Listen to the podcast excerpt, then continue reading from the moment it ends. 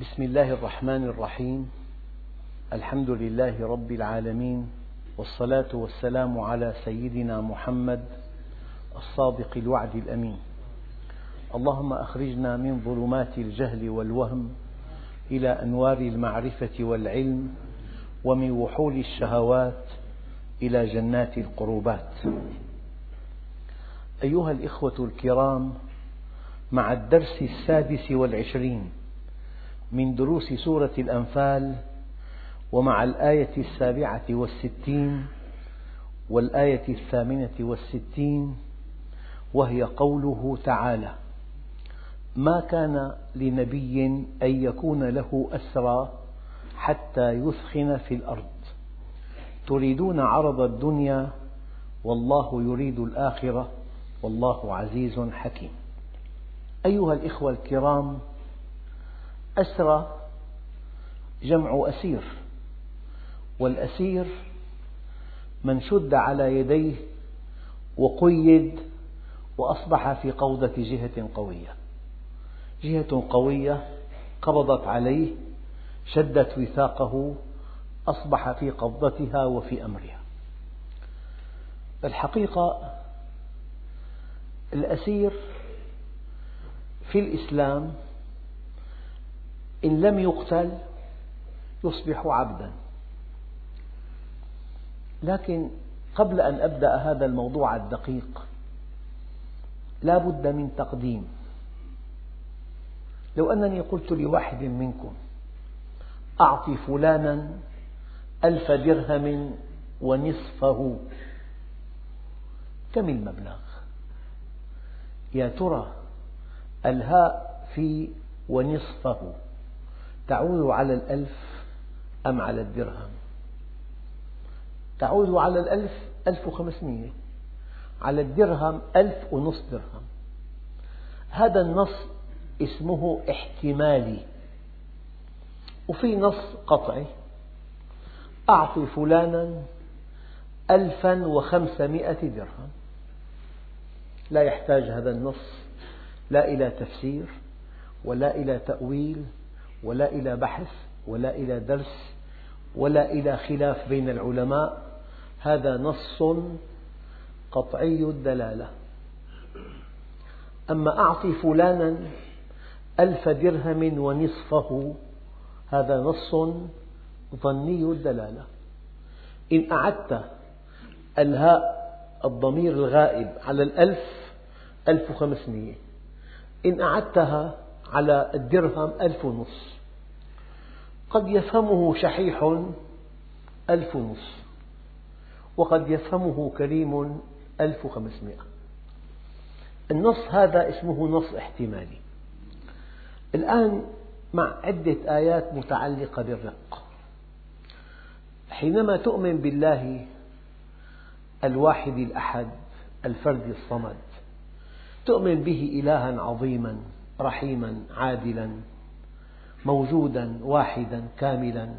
أسماؤه حسنى صفاته فضلى. وهذا تشريعه. لا بد من أن تفسر هذا التشريع تفسير إنساني. يعني أنا حينما أقبض على مقاتل وبإمكاني أن أقتله ما قتلته؟ حقنت دمه وجئت به إلى عندي. وعاملته معاملة إنسانية تفوق حد الخيال. كان أصحاب النبي يطعمون الأسير أفضل ما عندهم من طعام ويأكلون أردأه. الأسير إنسان. رأى نفسه معزز مكرم محترم.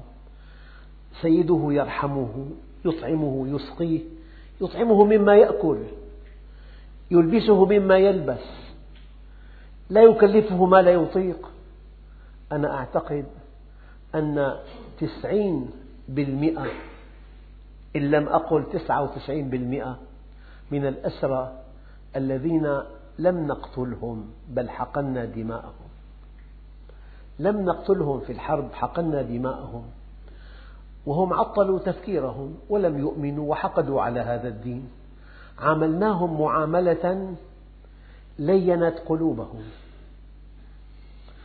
وأزاحت الحقد عن صدورهم ورأت أن المسلم إنسان رحيم منصف عادل في عنده ذوق في عنده رحمة.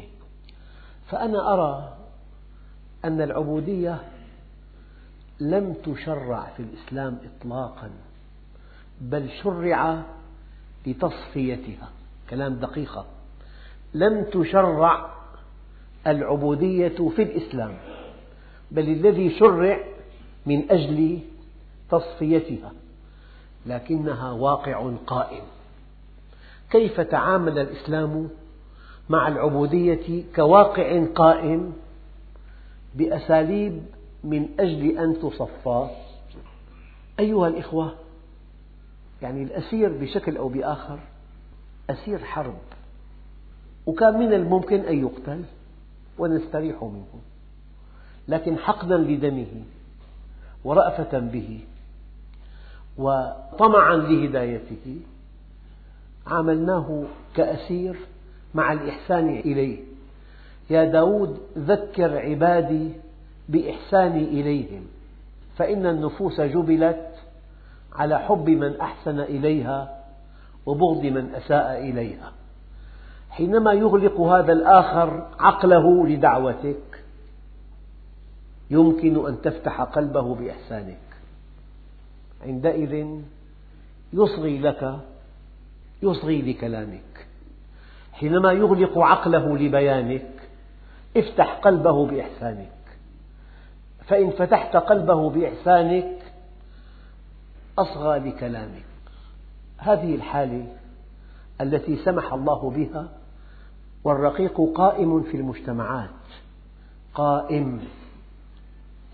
لذلك الموازنة هذا الأسير. إما أن أقتله ونحن في حرب والقتل جائز لأنك إن لم تقتله قتلك. هي حرب. يعني مثلا عندنا أخلاق الحرب. وأخلاق السلم. أخلاق السلم فإذا الذي بينك وبينه عداوة كأنه ولي حميم هي السلم في الحرب يا أيها النبي جاهد الكفار واغلظ عليهم. جاهد الكفار واغلظ عليهم. هي أخلاق الحرب. الحديث الآن عن الحرب لا عن السلم. في السلم فإذا الذي بينك وبينه عداوة كأنه ولي حميم. لكن بعض المسلمين اختلطت عندهم أخلاق الجهاد مع أخلاق الدعوة. إذا أنت بين خيارين أنت قائد جيش وفي معركة والطرف الآخر يريد أن يقتلك لكنك انتصرت عليه. فإما أن تقتل جنوده واحدا تلو الآخر وإما أن تأسرهم. إن أسرتهم أبقيت على حياتهم وحقنت دماءهم طمعا في هدايتهم.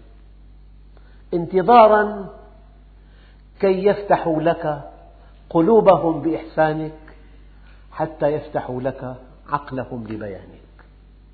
هذا المنطلق. تطبيقات سيئة شيء آخر. لا علاقة لنا بالتطبيقات. علاقتنا بالمنطلقات. هذا هو الدين. أما مسلمون أساءوا فهم هذا الدين لم يفهموا حقيقة هذا الدين ظنوا أن الأسر مكسب هم بعيدون عن حقيقة هذا الدين بعد الأرض عن السماء. فبقاء الأسير على قيد الحياة أمر مطلوب ومرغوب. لذلك شرع الله سبحانه وتعالى الإحسان للأسرى أجمل كلمة قرأتها في معاملة الأسرى كان أصحاب رسول الله يطعمون الأسير أطيب الطعام ويأكلون أردأه. لا تبتعدوا كثيرا. هناك أسر تستخدم خادمة. تعاملها كابنتها تماما. كالابن الطعام والشراب والثياب والغرفة الدافئة. ولا تكلفها ما لا تطيق. وقد تكون هذه الخادمة ليست مسلمة. إذا بها بعد حين تسلم. يعني فكرة الإنسان أحيانا يغلق عقله لبيانك. أنا أذكر أن صحفية بريطانية وقعت في أسر جماعة مسلمة في شرق آسيا. تفننت في إحراجهم. تخلع ثيابها أمامهم. يغضون عنها البصر. تطلب طعاما نادرا يأتون به إليها. مكثت أشهر يعني هي تحمل حقد على الإسلام يفوق حد الخيال. تفننت في إحراجهم وفي استفزازهم ثم أطلقوا سراحها. عقدت مؤتمرا صحفيا. أول كلمة قالتها أشهد أن لا إله إلا الله وأن محمدا رسول الله. وهي الآن من الداعيات الكبيرات في بريطانيا. كيف أصبحت داعية؟ والله لا أبالغ أعرف قصتها تفصيلا. تنطوي على حقد على هذا الدين يفوق حد الخيال. لما رأت الذين أسروها كيف عاملوها كيف أكرموها كيف أطعموها ما تشتهي كيف حققوا لها مطالبها وحينما استفزتهم بخلع ثيابها غضوا عنها البصر. تقول في المؤتمر الصحفي طموحي في الحياة أن يتزوجني واحد من هؤلاء. أعطيكم فكرة. مع أن الإسلام شرع لتصفية الرق لكنه كان قائم قائم في كل المجتمعات قائم وراسخ وأصل في الحياة الاجتماعية في عند كل الشعوب. فلذلك الإسلام واقعي. هذا النظام نظام العبودية سعى جاهدا لتصفيته. أيها الإخوة الحقيقة الإسلام ما أكثر أعداءه وما أكثر خصومه وما أكثر التهم التي تنصب عليه. وأقسم لكم بالله لولا أن الإسلام دين الله لانتهى من من ألف عام لكنه دين الله. بقي صامدا أمام أعدائه. يعني مرة أحد أصدقائي رئيس الجالية الإسلامية في أمريكا قال لي أجريت دراسة كلفتني سنتين حول أعمال العنف في أمريكا. يعني اتصل بكل مراكز الشرطة. المفاجأة التي لا تصدق أن نسبة المسلمين الذين يقومون بأعمال العنف لا يزيدون عن اثنين في المئة. والإعلام العالمي يروج أن كل عمل عنيف وراءه مسلم. الحقيقة يجب أن تبحث عنها. فهذه التي تحقد على الإسلام حقدا يفوق حد الخيال. عندما رأت معاملتهم حينما بالغت في استفزازهم حينما يعني أوقعتهم في حرج في طلباتها حينما أكرموها بتوجيه نبيهم وأطلقوا سراحها بعد شهرين في أول كلمة قالتها في المؤتمر الصحفي أنها أعلنت إسلامها وأنها تتمنى أن تحظى بزوج من هؤلاء. هذا الدين دين الله عز وجل. والآن أقول لكم مثل من واقع المسلمين. في بيوت كثيرة في كل بلاد المسلمين فيها خادمات. بعض الخادمات لسن مسلمات. المعاملة الطيبة جدا الإكرام. حينما تعامل هذه الخادمة كبنت من بنات صاحب البيت ما الذي يحصل؟ تسلم. يعني حدثني إنسان قال لي إنسانة في هذا البلد الطيب لا تقبل إلا خادمة غير مسلمة. يقول لها عجيب طلب غريب قالت له بديها غير مسلمة. المفاجأة أنها كلما جاءت بخادمة غير مسلمة. من خلال المعاملة الطيبة. والإكرام تسلم. أرادت أن تتقرب إلى الله بتعريف هؤلاء بالإسلام. أنا أقدم لكم تمهيدات. الموضوع دقيق جدا. الرق لم يشرعه الإسلام إطلاقا بل كان موجودا وواقعا قائما. لذلك مثلا سابقا في الجاهلية قد يرتكب أحد جناية في حق الآخر ولا يقدر أن يقدم الدية. فيقول له خذني عبدا. أقول لكم ما يجري في الجاهلية. الإنسان ارتكب جريمة قتل. ما معه الدية. يقول لولي المقتول خذني عبدا. هذا مصدر. أو خذ ابنتي جارية. وآخر يكون مدينا بمبلغ كبير.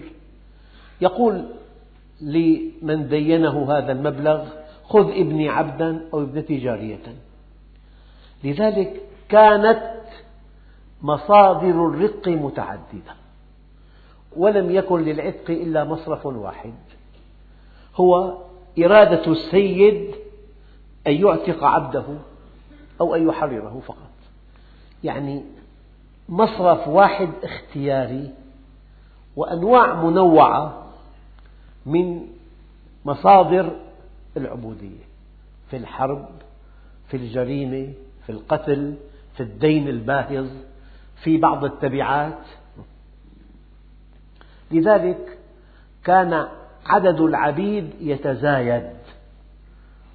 المصادر كثيرة والمصارف واحد. والمصرف الواحد اختياري اختياري على مزاج السيد. لما جاء الإسلام كيف عالج هذه المشكلة؟ عمل على تصفية الرق. كيف عالجها؟ ألغى أولا كل مصادر الرق. إنسان ارتكب جناية يقول له خذني عبدا. أو خذ ابنتي جارية. إنسان عليه دين باهظ لا يطيق سداده. يقول خذني عبدا أو خذ ابنتي جارية. هذا في الإسلام محرم أشد التحريم. ماذا فعل الإسلام؟ جفف مصادر الرق. أبقى على رق واحد رق الحرب. إنسان يحاربك وبإمكانك أن تقتله. ضمن الحرب القتل جائز في كل العقائد العسكرية في العالم. لكن المسلم في بقلبه رحمة هذا الذي يحاربه يجهل حقيقة هذا الدين يجهل علة وجود الإنسان. لذلك يبقي على دمه ويأخذه أسيرا ويعلمه الإسلام لا بالمنطلقات النظرية بل بالتطبيقات العملية. يعامله معاملة طيبة جدا والشاهد الكبير كان أصحاب النبي الكريم يأكلون أردأ الطعام ويطعمون أطيبه للأسرى استجلابا لقلوبهم. ودعك من كل الأمور الأخرى أنت عندك معمل عندك عامل. العامل غير مسلم؟ رأى من كرمك من إحسانك من رحمتك من عطفك. زوجته أكرمته بعد حين يميل إليك. هذا الشيء يقع كل يوم. يعني ما دام الرق قائما حقيقة قائمة في جميع المجتمعات أراد الإسلام أن يجعل من الرق نوعا من الدعوة إلى الله تقوم لا على أساس الإقناع الجدلي بل تقوم على أساس المعاملة الطيبة. فكرة واضحة إلى هنا. دائما وأبدا هناك بون شاسع بين المنطلقات النظرية أحيانا وبين التطبيقات العملية. يعني الأمور بعد حين تأخذ طابع نفعي تأخذ طابع غير صحيح. لكن كما قال النبي عليه الصلاة والسلام يبعث على رأس كل مئة عام من يجدد لهذه الأمة دينها. وفي مفاهيم طرأ عليها خطأ كبير فهم سقيم بعد عن الحقيقة. أيها الإخوة إذا الإسلام عايش الرق كواقع قائم وأراد أن يصفيه عن طريق منع مصادره إلا مصدرا واحدا هو الحرب. إنسان جاء ليقاتلك ولك أن تقتله. لا احقن دمه هو أخوك في الإنسانية ليرى منك المعاملة الطيبة القلب الرحيم العطف الحنان عندئذ يميل إليك. أول إجراء جاء به الإسلام كل رق من غير الحرب المشروعة حرام. ولا يجوز الاسترقاق من غير طريقة الحرب. الآن بالعكس وفتح الإسلام أبواب العتق على مصارعه. الواقع السابق قبل الإسلام المصادر متنوعة كثيرة والمصرف واحد. الآن المصادر أغلقت بكاملها ولم يسمح إلا بالاسترقاق الحرب. إنسان جاء ليقتلك. حقنت دمه وعلمته الإسلام بالتطبيق العملي. نعم. وفتح بالعكس فتح أنواع الإعتاق. أول شيء جعل عتق العبد كفارة لعدد من الذنوب. فعتق رقبة أغلق أبواب العبودية وما أكثرها في الجاهلية وأبقى بابا واحدا للمعاملة بالمثل كيف؟ يعني أنت معقول تحارب جهة هي تأخذ أولادك وتسترقهم وتجعلهم عبيدا وأنت بسذاجة تأخذ أولادهم فتطلق سراحهم مستحيل. فسمح الإسلام والرق قائم ومنتشر في كل أرجاء البلاد سمح مرحليا بالمعاملة بالمثل.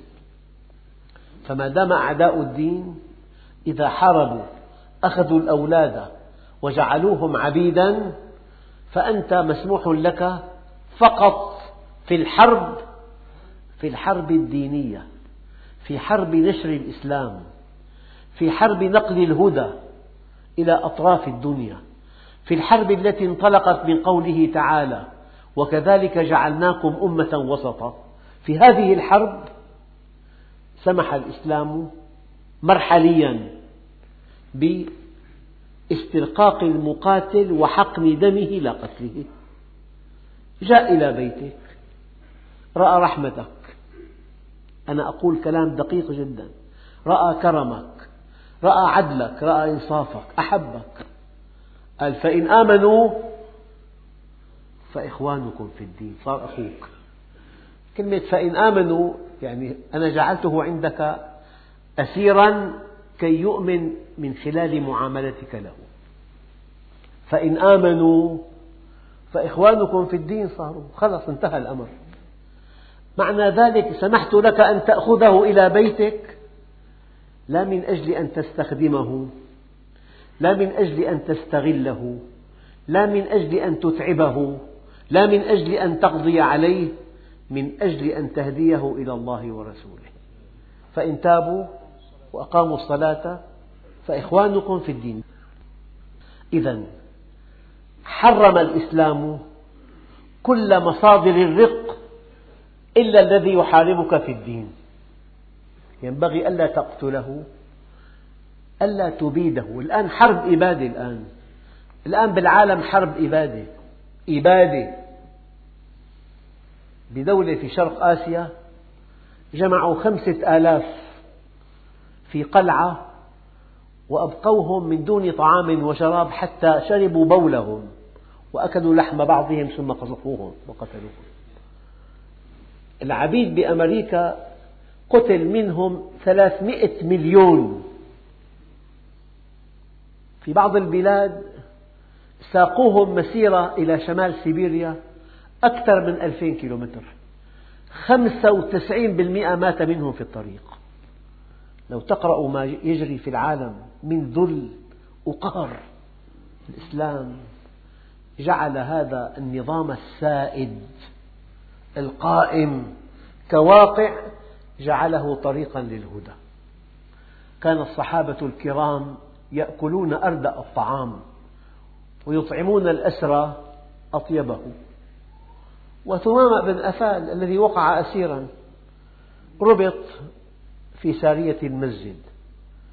مر به النبي قال ما وراءك يا ثمامة؟ قال إن تقتل تقتل ذا دم أنا قاتل. وإن تعفو تعفو عن شاكر. وإن أردت الفدية فاطلب ما تشاء. في اليوم التالي مر به أعاد القول. في اليوم الثالث أطلق سراحه. فغاب يبدو غاب واغتسل وعاد ليشهد أنه لا إله إلا الله. هذا شاهد من شواهد السيرة. القصد أن هذا أخوك في الإنسانية. ينبغي أن تأخذ بيده إلى الله. هو عطل عقله عن سماع كلامك. أردت أن تفتح قلبه بإحسانك فلعل عقله يصغي إليك. واضح؟ والله الذي لا إله إلا هو. لا يمكن أن يكون الدين الإسلامي إلا هكذا. وأي فهم آخر؟ فهم جاهلي. فهم خاطئ. الإسلام دين خالق الأكوان. يعني حينما تغلق عقلك عن فهم هذا الدين نقنعك بهذا الدين من باب المعاملة الطيبة. والآن أنت مسموح لك كمسلم أن تعامل الآخر معاملة طيبة. والنتائج باهرة وغير متوقعة. نعم. ضربت مثل للخادمة أحيانا. تكون غير مسلمة. بالمعاملة الطيبة تسلم. ليس بعيدا عنكم. ما جرى في سجن أبو غريب في العراق. كلهم أسرى. يعني الأعمال التي مارسها المحتلون مع هؤلاء الأسرى العقل لا يصدقها. العقل لا يصدقها. وليس غريبا عنكم ما جرى في سجون في أمريكا. يعني شيء أنواع التعذيب تفوق حد الخيال.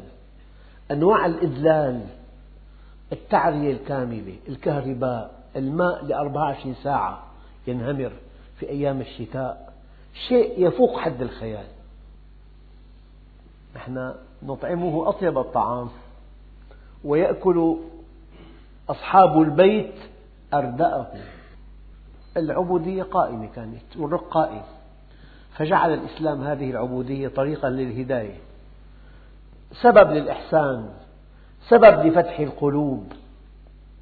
أخواننا الكرام بل قول الله عز وجل فلا اقتحم العقبة جعل اعتاق الرقاب من أعظم الأعمال التي تقربك إلى الله. فلا اقتحم العقبة وما أدراك ما العقبة فك رقبة اعتاق عبد أعظم عمل تتقرب به إلى الله إعتاق العبيد. لتصفية الرق. جاء الإسلام والرق قائم في العالم كله. ماذا فعل الإسلام؟ أغلق كل المصادر عدا مصدر واحد لا بد منه الذي يحاربك. جاء ليقتلك. بدل أن تذبحه وأن تصفيه وأن تبيده أخذته وفتحت قلبه بإحسانك ففتح عقله لبيانك فأسلم فأصبح أخوك في الله. وانتهى الأمر. واضح تمام؟ لكن من لم يرتكب ذنبا يوجب عتق رقبة ولا أعتق رقبة بأريحية إيمانية. لا ارتكب ذنب يوجب إعتاق هذا العبد بحسب التشريع. ولا أعتق رقبة حبا بالله عز وجل. وعنده عبد. قال هؤلاء العبيد الآن دقق لرسول الإنسانية.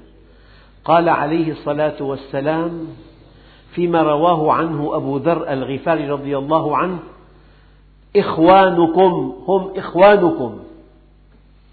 جعلهم الله تحت أيديكم.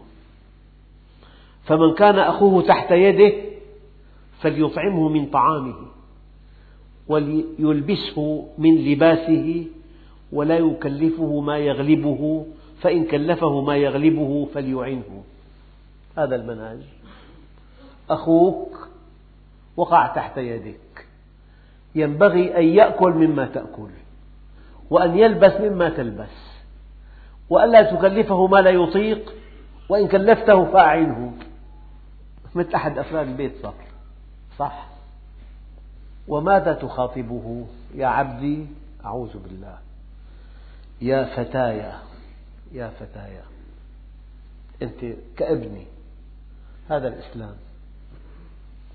وفوق ذلك شرع الإسلام لعتق العبيد. جعل عدد كبير من الذنوب كفارتها إعتاق رقبة فلا اقتحم العقبة. وما أدراك ما العقبة؟ فك رقبة. إذا الإسلام جاء والرق موجود وأبوابه متعددة ومصرفه واحد. أغلق كل أبوابه على الحرب وفتح مصارف لا تعد ولا تحصى. تمهيدا لتصفيته. تمهيدا لتصفيته. أيها الإخوة. لكن لو أن الإنسان أراد هذا الأسير من أجل عرض الدنيا كأن يطمع بمن يخدمه أو بامرأة يقضي منها حاجته أو بمال يبغي به رغد الحيش كل ذلك مرفوض. والدليل ما كان لنبي أن يكون له أسرى حتى يثخن في الأرض تريدون عرض الدنيا والله يريد الآخرة. يعني ممنوع بالتشريع الإسلامي أن تأخذ الأسير كي يخدمك أو أن تأخذ الأسير كي تقضي حاجتك منها أو أن تأخذ الأسير ليعينك في أعمالك. تبتغون عرض الدنيا؟ الله عز وجل في أصل التشريع شرع والأسر قائم والعبودية قائمة. تشريع مرحلي لتصفية العبودية قولا واحدا فأغلق كل مواردها إلا موردا واحدا مورد الحرب وفتح الأبواب على مصاريعها لعتق العبيد فلا اقتحم العقبة وما أدراك ما العقبة فك رقبة. أو إطعام في يوم ذي مسغبة. أيها الإخوة شيء آخر. يعني هذا أصل التشريع. هذا هو الإسلام. هذا هو منهج الله. هذا هو المنهج الإنساني. والرق في الإسلام تشريعه مرحلي. من أجل تصفيته كليا. تصفيته بأن أغلق كل الأبواب وأبقى باب الحرب التي تهدف إلى إعلاء كلمة الله. وكأن هذا الأسير بدل أن تقتله حقنت دمه وجئت به إلى البيت وفتحت قلبه بإحسانك ففتح لك عقله, عقله لبيانك فآمن فبعد أن آمن أصبح أخوك في الإنسانية وانتهى كل شيء. لذلك اجتهاد النبي الكريم وأصحابه الكرام لولا كتاب سبق لمسكم فيما أخذتم عذاب عظيم. هم لم يعصوا أمر الله عز وجل. لكن التشريع جاء مع الذي حصل. أيام أنت واجهك موقف اجتهدت وقفت هذا الموقف. هذا ليس معصية لكن حينما يأتيك التشريع وتخالفه هذا يعد معصية. فأصحاب النبي الكريم اجتهدوا اجتهادا سواء أقره الوحي أو لم يقره هم ما فعلوا شيئا ومعهم أمر سابق لكنهم اجتهدوا والحديث عن اجتهاد الصحابة حديث سوف نأتي عليه إن شاء الله في درس قادم والحمد لله رب العالمين.